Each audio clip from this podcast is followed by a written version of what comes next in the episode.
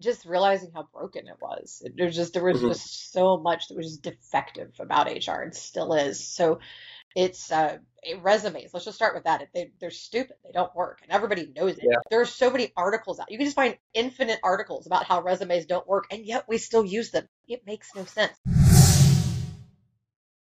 The following is a conversation with Katherine McCord. Katherine is neurodiverse and built her career on inclusive innovation in people operations and HR tech.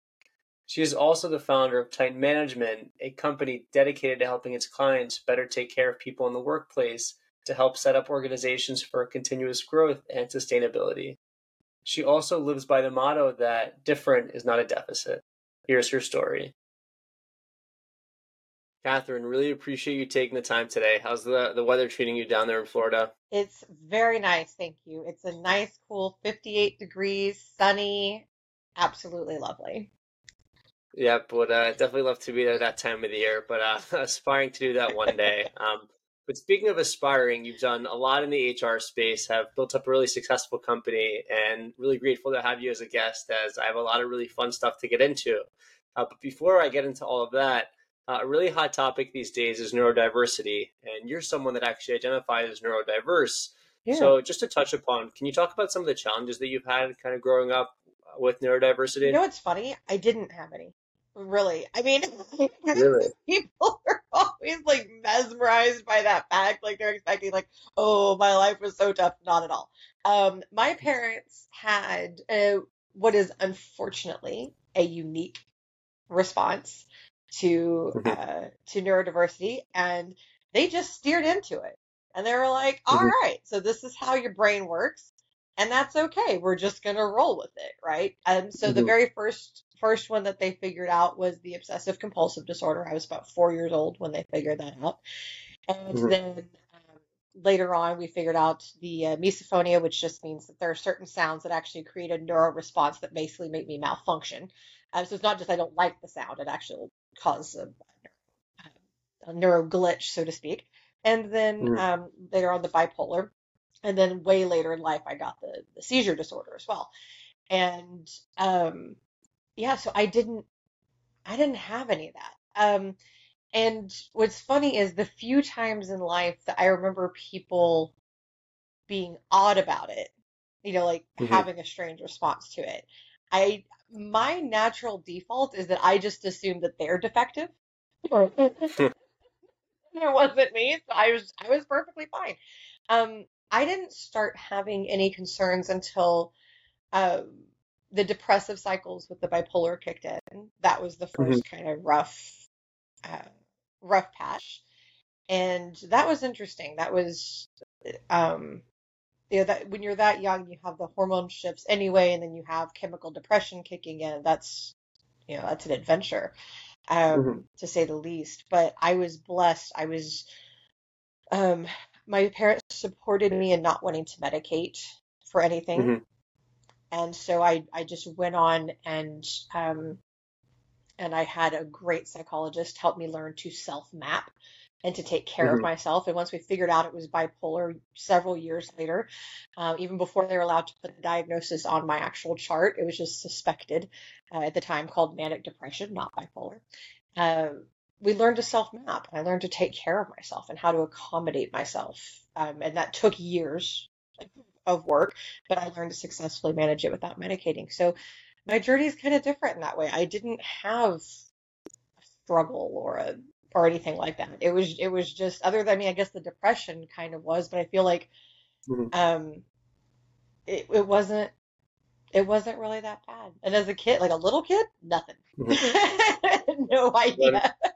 When, when we're kids, we're all just trying to enjoy life, and really interesting that you were able to get through that without self medicating. I know that's also a really hot topic these days in yeah. the sense that you know some medications are needed for certain things but you also have the argument that you don't want to make people dependent especially at a younger age. So yeah. very cool how you're able to work around that dynamic. Yeah. as a quick follow on there do you think we're all a little bit neurodiverse? No. So let me clarify the difference.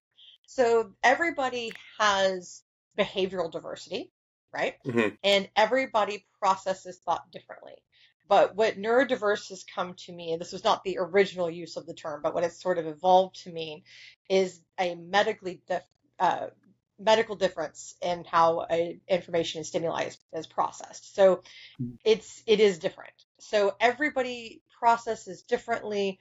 Neurodiversity is a much more visible and sort of um, elaborate version of that. So, mm-hmm. um, and it tends to come with both disability and benefit, both, and not everybody has that that unique balance. So, I would say about according to est- different estimates and different data that you look at, somewhere between about 25 to uh, 33% of the population is what we mm-hmm. technically call neurodiverse, and then the rest is just everybody being their unique selves.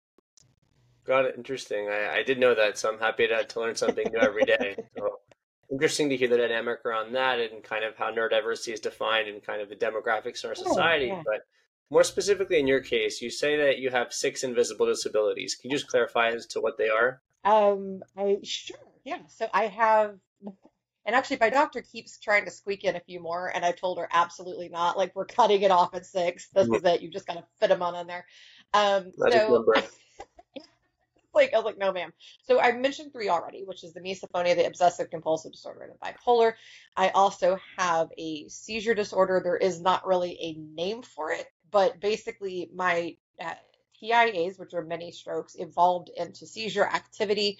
And then there's just some other neuro complications with that. So that's one. And then I have, um, and then I have MCAS, which is mast cell activation syndrome. So basically, my body will create anaphylactic responses to everything, which makes a lot of things dangerous and complicated mm-hmm. for me.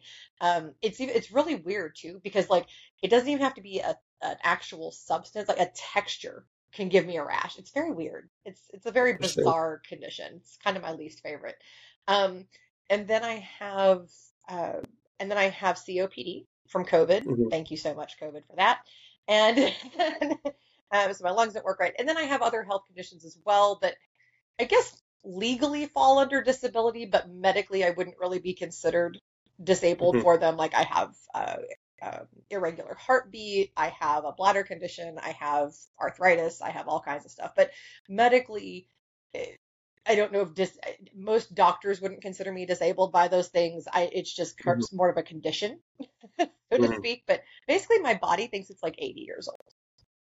Got what it, it is. Yeah. I literally had Aflac, an insurance company, actually thought they had my age wrong because of all of the things that were wrong. That actually did happen.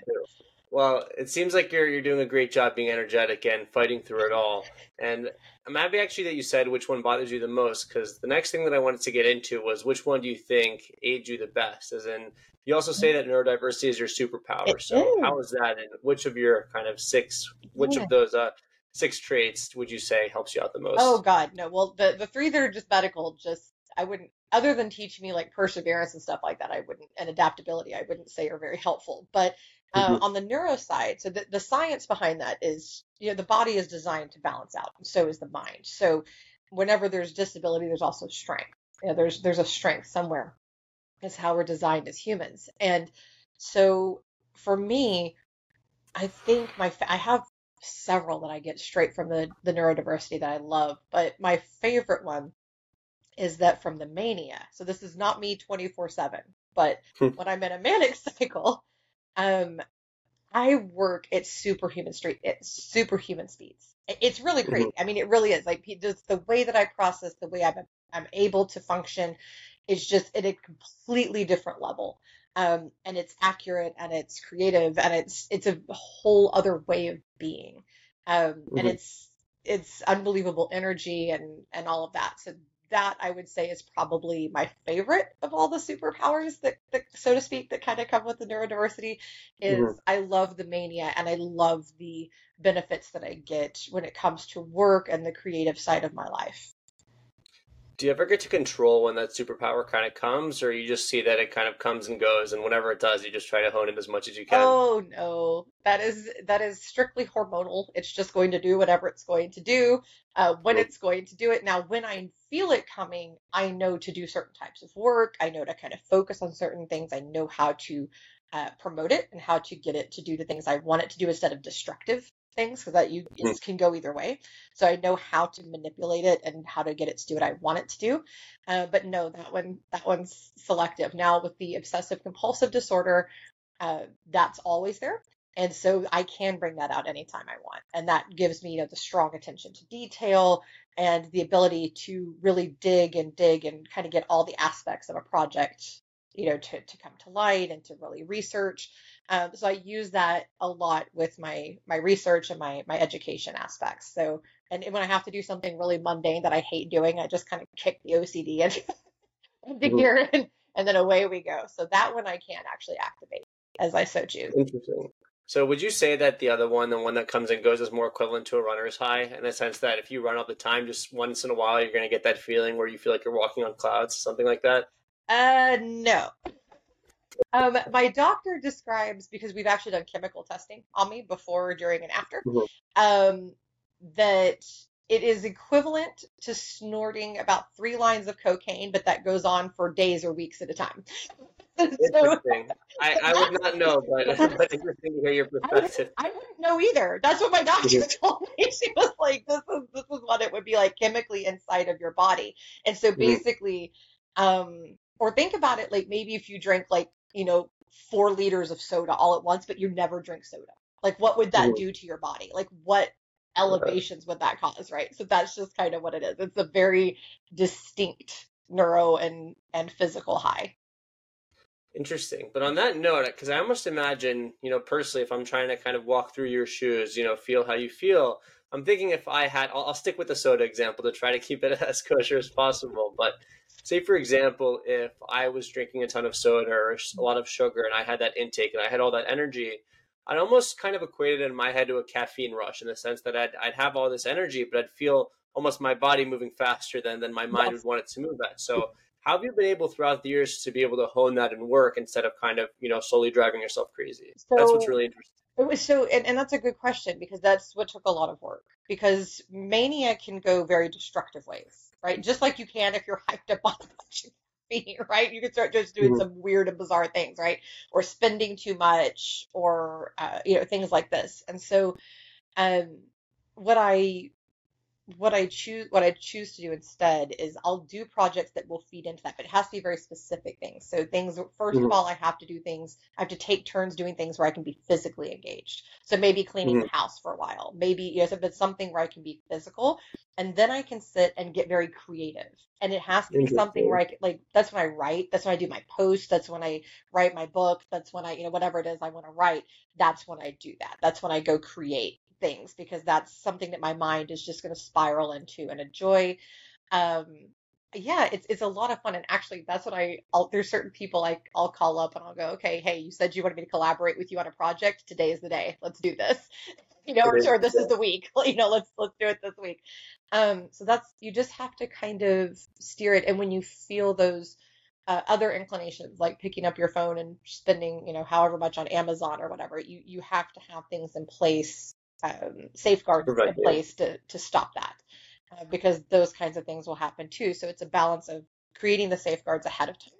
Um, mm-hmm. I always tell people have an accountability buddy, you know, for and, and, it, and this is this works for all different mental health diagnoses, anxiety, depression, um, various and various and sundry other ones as well, but uh, and ADHD, all kinds of things. But um, I have a partner, and then I have certain friends that mm-hmm. when I'm like that will also act as my safeguard and also and they know to look for certain behaviors and if they see that to distract me and to to get me going another way. So using that is is very important but then feeding into it like okay the benefit is you know i get creative and i get energetic great so let's do something with that you know I love how you said that you have safeguards there because I think, especially when it comes to social media, I think these apps and kind of these platforms are getting better and better day by day at know exactly what to have in front of us. So, for example, you know, personally, um, not that I'm a video editor, but right now, uh, while I haven't outsourced that yet, that's just kind of a function that I have to take on. So, you know, naturally, just have been looking at video editing stuff like that, And if you open up my Instagram, for example, my whole feed is video editing background, video editing feeds. I mean, stuff that's so catered towards me that it's so hard to click away from it. So I love that you mentioned having those safeguards there to really prevent you from going crazy. And I think, or kind of really focusing on an activity that isn't primarily what you should be doing at the time. So I think that's beautiful and definitely great advice for anyone looking to do that. And the other thing that I thought was really interesting and also brilliant that you do is the sense that when you get into that feeling, when you get into that almost euphoric rush, when, say, for example, your body is moving faster than your mind, you start out with some kind of physical activity to kind of slow the body down a bit and almost brings your body and your mind to the same level. And at that point, where there's kind of that euphoric connection, that's where you can really move forward. Oh. So I definitely think it's beautiful that you're able to. I, I, I love doing that, and I used to hit the gym so hard when I was manic. Now I have COPD and seizures, so it's not really safe anymore. But I used mm-hmm. to love to hit the gym when I was manic to like do that level out. Right, it was it was awesome. Um, and now I do things more like walk the dog, clean the house. I'll exercise, you know, here as I'm able to. Um, I'll go shopping and do some stuff. I, if it's something I have, like you know, grocery shopping, like shopping, shopping. Mm-hmm. Um, but yeah, just you have to kind of level your body out and let your chemicals kind of start to be like, oh, okay, now we know what's going on. All right. Got it, for sure. It's, it's definitely an interesting dynamic and one I hope people will definitely take away a lot of value from. But on another note, you know, a lot of the work that you've done in your career has been in the HR and recruiting space. So before we get into a lot of your career highlights there, did you always know you wanted to work in HR and recruiting, or were there any other industries that ever uh, called your name? Oh, first of all, uh, I tried everything on purpose. This was very intentional. I, I did. I did literally everything from financial services and helping people get out of debt to taking care of animals all the way over to working for the travel partner to the Dallas Cowboys. I'm a huge football fan. Interesting. Yeah. I'm sorry to interrupt, but I happen to be a Philadelphia Eagles fan, and I am I am happy that they lost last night. So we're having a great conversation, uh, but I feel like I had to, I had to uh, shamelessly. It was so terrible. It was so terrible. But anyway, uh, I'm Eagles. each other again in the playoffs down the line, so we'll have to follow up then. We'll have but... to follow up with that. But no, so I um, so I tried everything, and uh, but I did have an early introduction to recruiting in HR. So my mother worked in recruiting in HR, and both of my parents. My father is a musician and an educator, and my mother is uh, is an HR professional, and both mm-hmm. of them took me around their careers my whole life. So from the time I was itty bitty bitty, I was going to work with them and I was seeing what the real world was like, you know? Mm-hmm. And so I would actually play recruiting and HR with my mother. And I would have her like fill out applications and to come work with me. I even fired her once, which I think oh, is super boy. rude, but my six year old fired their mother but I did. Um, and so I kind of had that, early, but she actually did teach me things as we were doing this. And so I kind of had that early intro. And then as I, I did a lot of work with startups, I really loved that environment. Mm-hmm. So as soon as I found it, I kind of stuck with it, like the startup to growth stage kind of companies. And uh, I just kind of always ended up with the HR type role because I knew a lot about it and I did a lot of research. I knew all the laws and regulations and all this kind of stuff.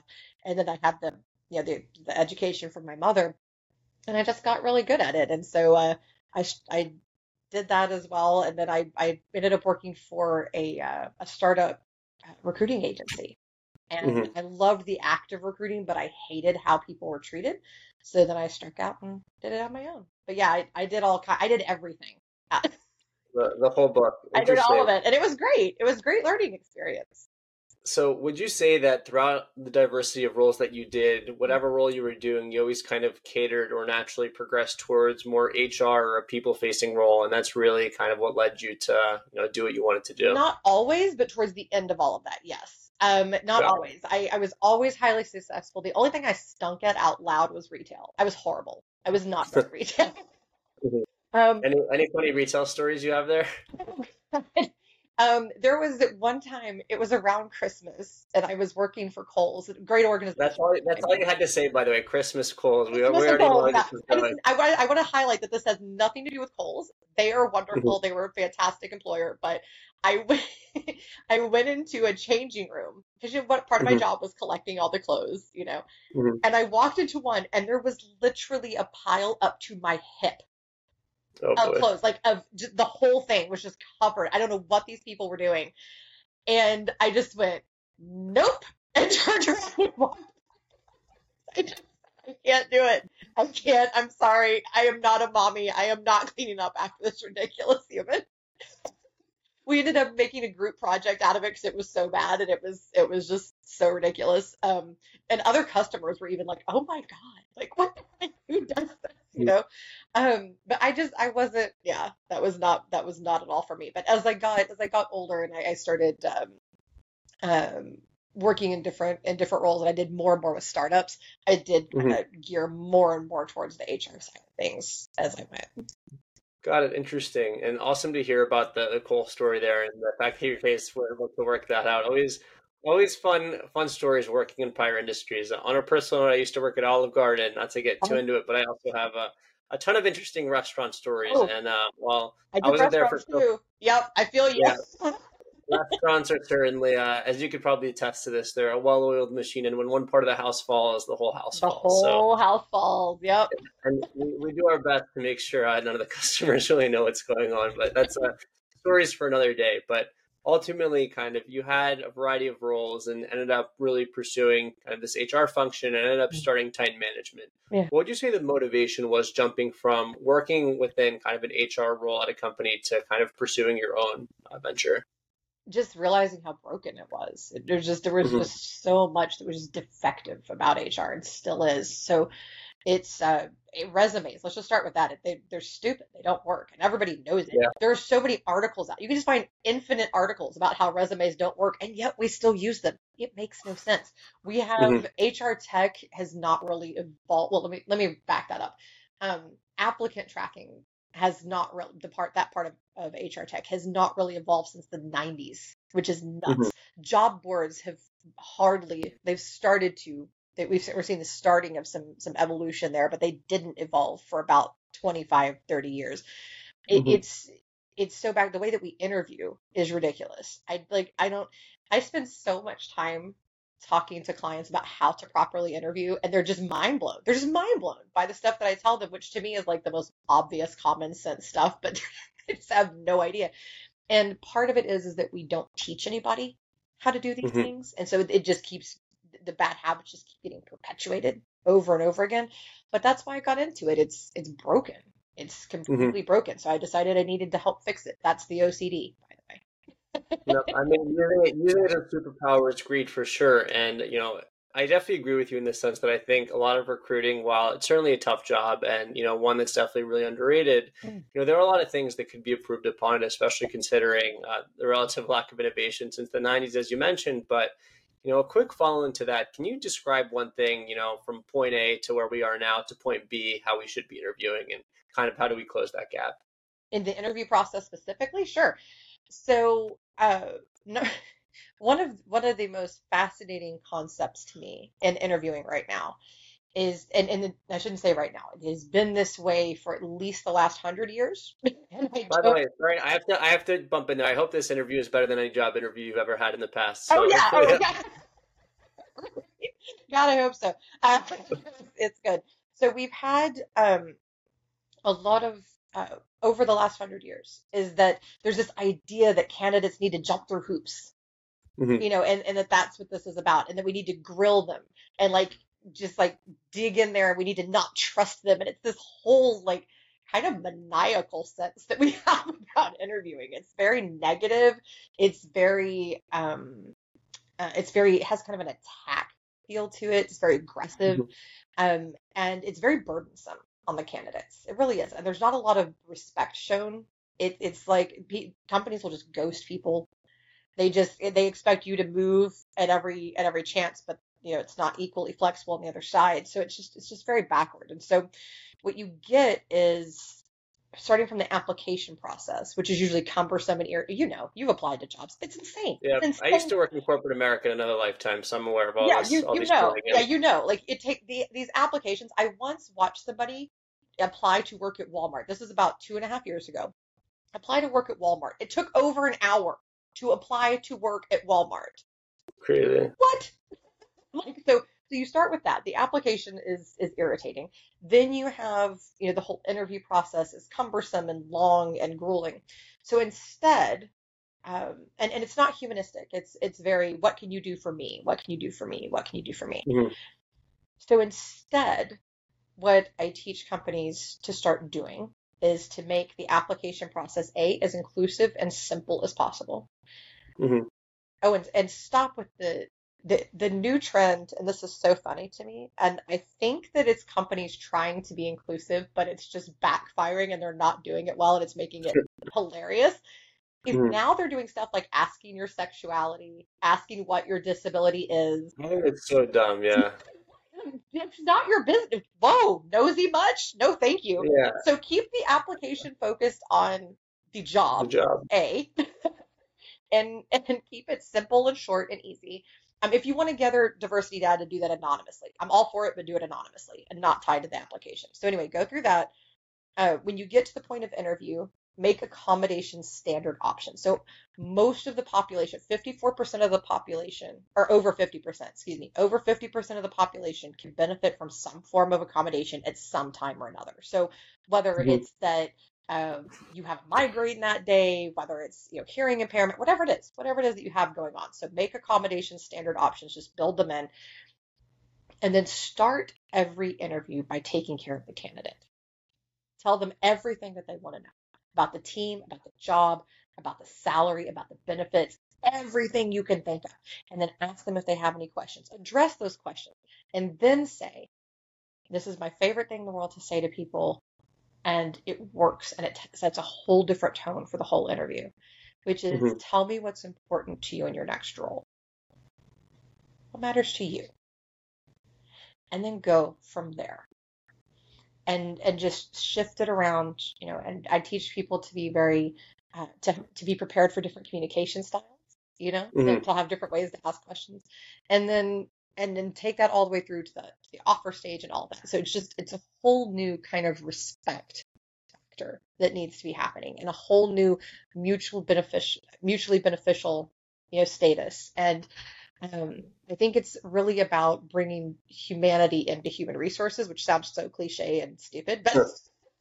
but it's really true. It's time. It is. It is, and um, so that's that's a big piece of it. I, I call it human centric interviewing, and that's what it mm-hmm. is. And just keep putting the focus where it belongs. So keeping it simple, keeping it professional, simplifying everything because we make things way the frick too compl- complicated, and then focusing on the on the candidate.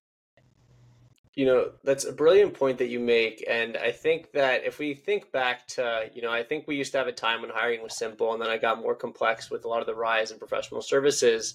You know, these days, I almost imagine, say, if I was hiring someone for the podcast, I would put like video editor, you know, someone who likes to edit videos, you know, just send me an example of where you like to edit videos. I'm not going to ask them, you know, what their race, religion, gender, like their whole person. Like, no, like I'm sure you know everyone's different everyone's got their own vibe going on you know i just wonder why firms aren't doing that more these days why it has to be such a long process it's just it's no. a mystery to and to your point they focus on the wrong thing like i get mm-hmm. and, it, and one of the one of my favorites that cracks me up is this obsession with years of experience like mm-hmm. who cares what what possible difference could that make what if you have somebody who's been doing it for 10 years and they're awful and they're awful at what they do that has nothing to do with it level of expertise. Like you said, show me how you can do this thing. Can you exactly, do it? Yeah. Great. Focus on prob- solving the problem. Like you didn't say how many years of video editing. Have you ever worked on Facebook? Like no, no. Show me a video. show me the video. Can you do it? Great. Problem solved. Let's work together. Can I stand you? Like great. Like let's let's do this. I think it's I think it's really just that simple, and we've been overcomplicating overcomplicating it the whole time. Solve the problem that I have. Yep, for oh, sure. do you have integrity? Like that's it. Like those are the two things. No, definitely for sure. And you know, when I think of doing something like that, it's almost in the case of a lot of times their companies are trying too hard to find the perfect candidate, to find someone who fits everything. And you know, a lot of times there's a lot of people that could fit the bill, but I think half of them, you know, you take so long in the process that maybe there's another company that comes along and has a simple process, and the yep. other half are just, you know, may, might see an application and think, you know, I don't want to waste my time with this. So companies could also be losing candidates for not being, you know, as simple as they should be, but definitely uh, beautiful in the sense, you know, being able to really articulate in a simple way of what you're kind of looking for. Hmm. And the other thing that I wanted to add to that as well, and to one of the things that you just said, is that not all years of experience are equal. You know, I think that it's really hard to standardize years of experience across firms, across different, you know, types yeah. of work. You know, someone could have 10 years of experience, but that firm didn't have, you know, a lot of business or had a very kind of mediocre amount of business. And someone could have two years of experience, but they've been on fire for the last two years. So they've learned to really deal with that. So uh, I definitely think that's a better, is a better way, or I don't want to say a better way, but it's it's a good. It's, you can just say it. Your way is better. It's okay. No, no, that, that way is better. Um, what I, I think that the way I was trying to articulate is in the sense that it's not good to. It's a better thing not to have years of experience, but better to have more of a problem solving approach. Yeah. I think that's more objective, and I think that goes both ways in the sense that the firm can see, you know, what they're exactly getting, and also the candidate can determine if that particular skill set is what they're trying to do. Yes, so, and you, I think we need to approach recruiting a lot more like dating I really do. Because then it's sure. mutual, right? And you're getting to know each other and you're asking the questions and you're determining if it's a mutual good fit, right? And sometimes it's a great fit for later, but not right now. And mm-hmm. sometimes mm-hmm. it's just just no to you, you know, like mm-hmm. immediately. Like yucky, no thank you. Um, other times it's, you know, we're just gonna be friends, so maybe we have this other way of collaborating, but it's not this. Yeah. But I think that there needs to be a lot more get to know you and real conversation as opposed to these scripted questions that we ask people that don't actually tell us squat. Yeah, for sure. It's it's outdated, and I hope I hope that over time things get a little more simple, and it'll be interesting to see what the vibe is in uh, in professional services, especially considering all the shenanigans that have been going on in the last few years. And oh yeah, there have been so, so many that they could they could you know be a whole podcast in itself. But we'll try to try to keep it concise for the folks here. But you know, on that note, on a similar note, you know, you've been building your own firm now and have had a lot of success, fortunately. What would you say has been the hardest part of running Titan Management? Two things. Uh, number one, and this is for I think most entrepreneurs, I, I hate, I genuinely hate the sales cycle.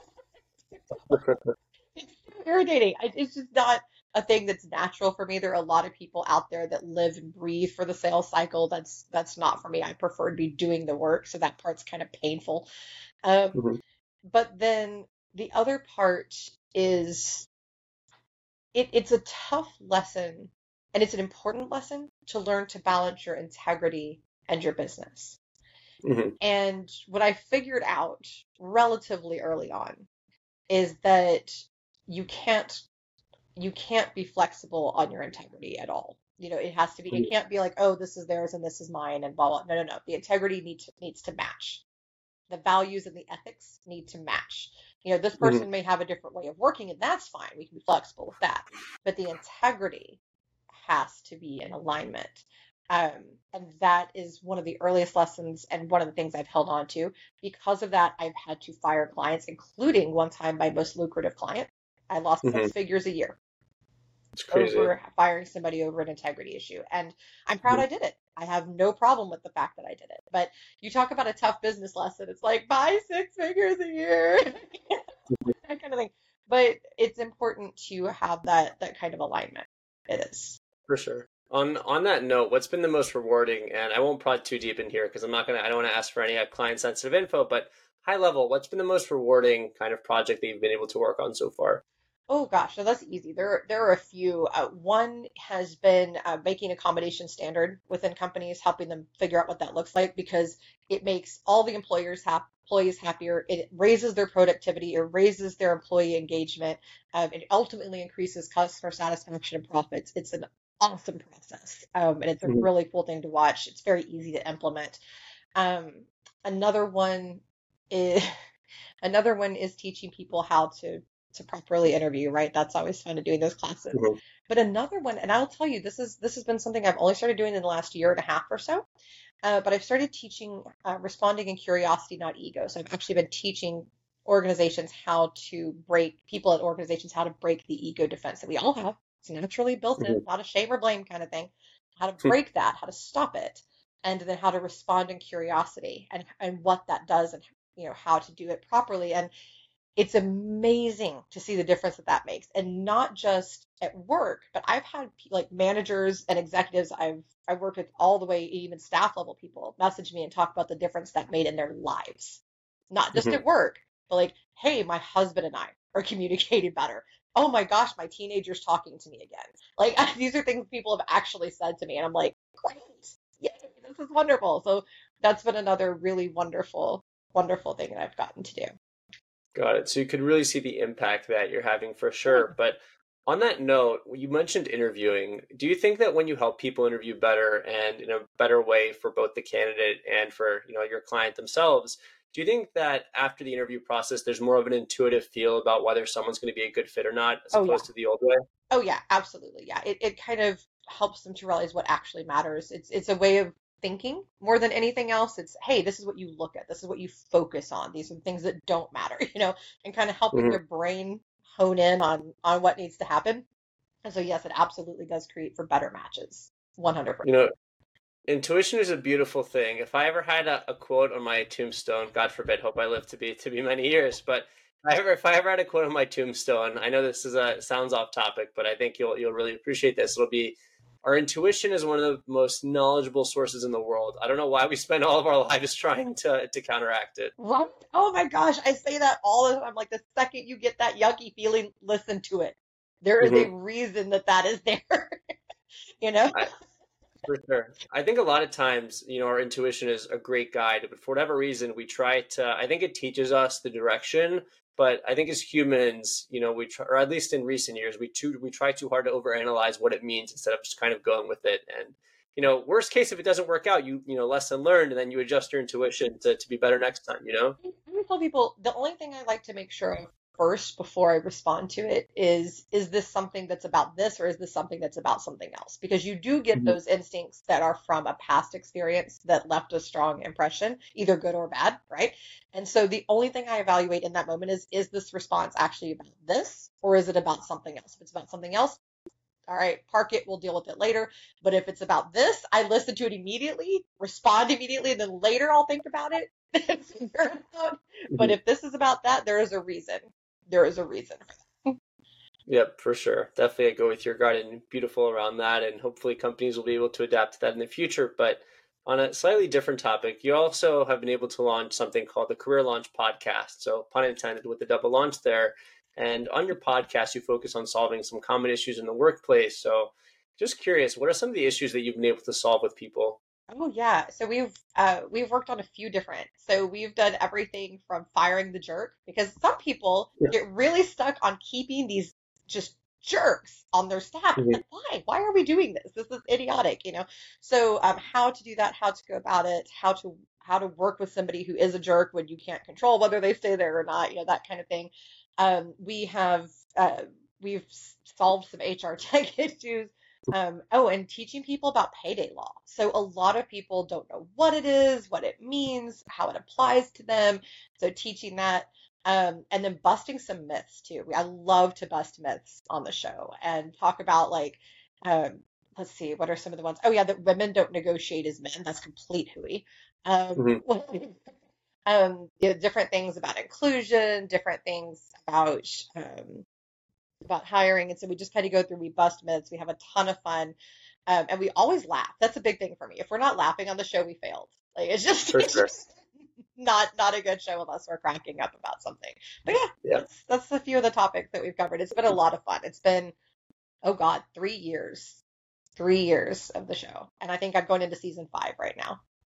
Interesting. That's beautiful. Well, congratulations on the success and wish you continuing success there. And I'm happy now and laughing a little bit because you've laughed a ton on this show. So I'm hoping that it's been a good vibe. But uh, quick, quick follow on there. You mentioned the, the payday law. Personally, I actually don't know what that is. Is there any way you could touch upon that? Yeah, really yeah, yeah, sure. So payday law is that wonderful, wonderful piece of legislation that says when you get paid, how you get paid. It kind of governs everything mm-hmm. surrounding pay. It ensures that you do get paid in a timely manner. It ensures that, you know, when you leave a job, how they pay you at the end, all of this. Now, what's crazy is that payday law is not national.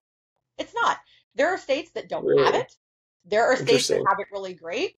And there are states that are somewhere in the middle and have some payday law, but it's not the best payday law. It is bonkers to me it is not a national thing. So one of my big campaigns in, in life is to make payday law a national uh, concept. But it is important to know your rights. A lot of people assume certain rights. Uh, I did when I was in Texas. We had phenomenal payday law. One of the things Texas is actually really advanced in. And uh, when I came to Florida, I assumed that Florida would have payday law too. Nope, there's just nothing. There's none there's just nothing. It's like good luck. Hope you get paid. Um, hope you know, hope it all goes well for you. Um, so it's uh, it's not national. It's something that you need to know what's going on, need to know what your actual protections are, what they actually mean, that type of thing. So I tell everyone, get to know your payday law. It matters mm-hmm. more than you think. You know, well, one, I appreciate the explanation there. I love learning new things, so I, you know, they think I learned my new thing for the day there. But now you know what payday law is. Exactly. What's really interesting about that, especially the difference between Texas and Florida, is because typically Texas and Florida, I think, at least politically, have more of a similar approach to how they do business. Yet they have these two different two different approaches on payday law, which I think is so interesting. Which well, goes so to show that the difference between the two is that Texas mm-hmm. has a much stronger uh, sense of workman's um, protections. Yeah, much stronger mm-hmm. worker protections than Florida does. That's that's the difference. So corporations, I, I, see what you're saying politically that there are definitely some some uh, alignment, and when it comes to dealing with corporations, there are some uh, senses. There's some definite you know senses of alignment. Oh, when it comes to workers' rights and all of that, worlds apart. Texas has done muy bueno. Florida, not as bueno. not so great. Okay, interesting. No, that's really fascinating to hear because I think a lot of times a lot of these places can get siloed out based off you know one way a place historically votes, but then yeah. I think you know what you just said is a beautiful case study into why you know, even though Florida and Texas tend to be a little more conservative red states, there's still like more complexities kind of regarding the potential workers' rights there. So I think that's also a really interesting it's to bring up. Right? It is. And, and people get grody about unions, but I'll tell you that in Texas, a big part of why Texas is like that was union work. Now, not all of it. There were other reasons for that as well. But the unions did have a lot to do with with building out those laws. So you have to be grateful to them at least for that. For sure. Super, super fascinating and happy you were able to educate us all there. Uh, on another note, I think you'll really uh, appreciate this question, but Katherine, if you could go back and tell your 10 year old self something, what would you tell her and why? Oh, gosh. I don't um, you know what? I, I think, I think that I would tell myself the same thing I teach people every day now because I wish I would have learned it way sooner which is to make sure that I'm responding in curiosity, not ego. And making, yes, in other words, that. focus on learning from others more than educating them about things. So that's, I think mm-hmm. that would be the piece of advice I would give. I love, I love the way you say that curiosity, not ego, and you know, let the let the intuition do its thing, and you know, you'll be uh, you'll be happy where it leads. So beautiful note on that. Uh, I know you mentioned earlier that neurodiversity is kind of your superpower, but if you could have any of the fictional superpowers we imagine, say, for example, flying or being invisible or one of the other million things that we saw when we were kids, which one would it be and why? So, if I was going to be a superhero, period, I would be Phoenix from X Men. And. um, but I, I would have telekinesis. Like, and I just mean like all encompassing. Like I can throw trees at you. I can throw like make the wind swirl around. I mean anything te- surrounding telekinesis. That's that would be it. Got it. It's a it's a cool response and, and it, definitely a, a, unique one as well. But really uh, really interesting there. Is there a favorite book that you've read recently that you'd recommend for people?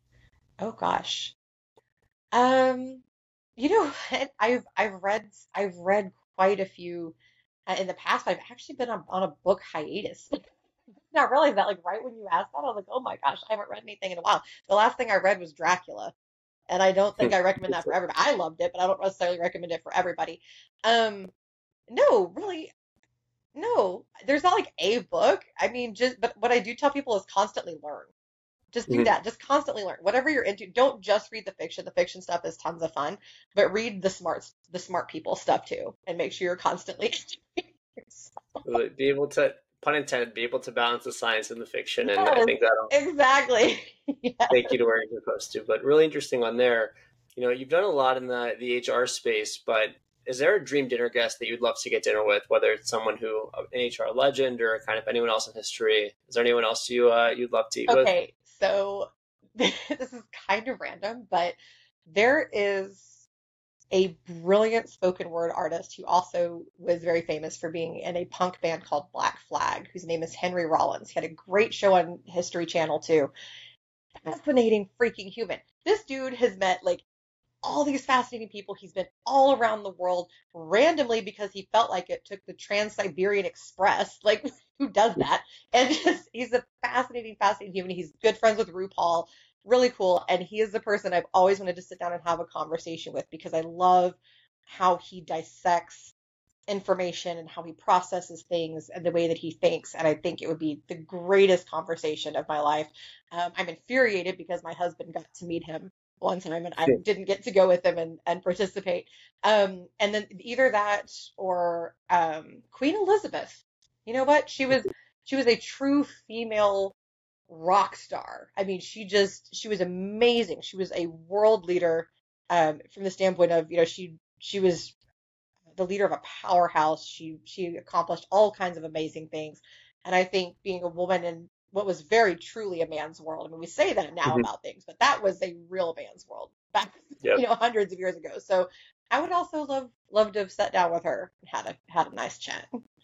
I'm sure that would have been a nice nice chat too over some some tea and uh, some really great food. But awesome to hear that, and always uh, great to ask that question because you really get to see how people think and right. you know what people in history they look up to. So really beautiful that you would look up to Queen Elizabeth and especially everything that she's accomplished.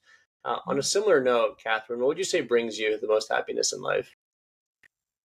Oh, two things. Um, doing the work I do with neurodiversity, I get to speak to a lot of people, and uh, you have you have a real chance to impact people's actual lives you know what, mm-hmm. what goes on with them how they feel about things um, and and connect with them on a very deep level and I, I enjoy that immensely and having that opportunity to teach about something that's that's so personal um, not just for me but for people across the world and making a real difference in that space and then the other one is my animal rescue work. I've been doing that mm-hmm. for many, many years. We have had almost 70 fosters and counting. I've worked with different rescue organizations, and that brings me infinite joy. That's awesome. Happy to happy that there's stuff that brings you happiness. And Katherine, you've accomplished a ton in your career, and I'm sure you'll continue to accomplish and do a lot of really cool and innovative stuff in the HR space that I hope a lot of companies will listen to this show and be able to hope take so. away a lot from. Um, but at the end of your life, on top of everything, what do you want to be remembered for? Innovation. It's very simple. Um, innovation and making the world a more inclusive place. That's it. I think it's a, a beautiful way to be remembered, and you know, wish you only the best with that. And Katherine, it's been an absolute pleasure. I'm happy that you got to laugh a lot, and really appreciate taking the time to go on the show. Thank you, Daniel. It's been a pleasure. Thank you for listening to my conversation with Katherine McCord. If you enjoyed the episode, rate the show on Spotify, drop a comment on YouTube, and subscribe.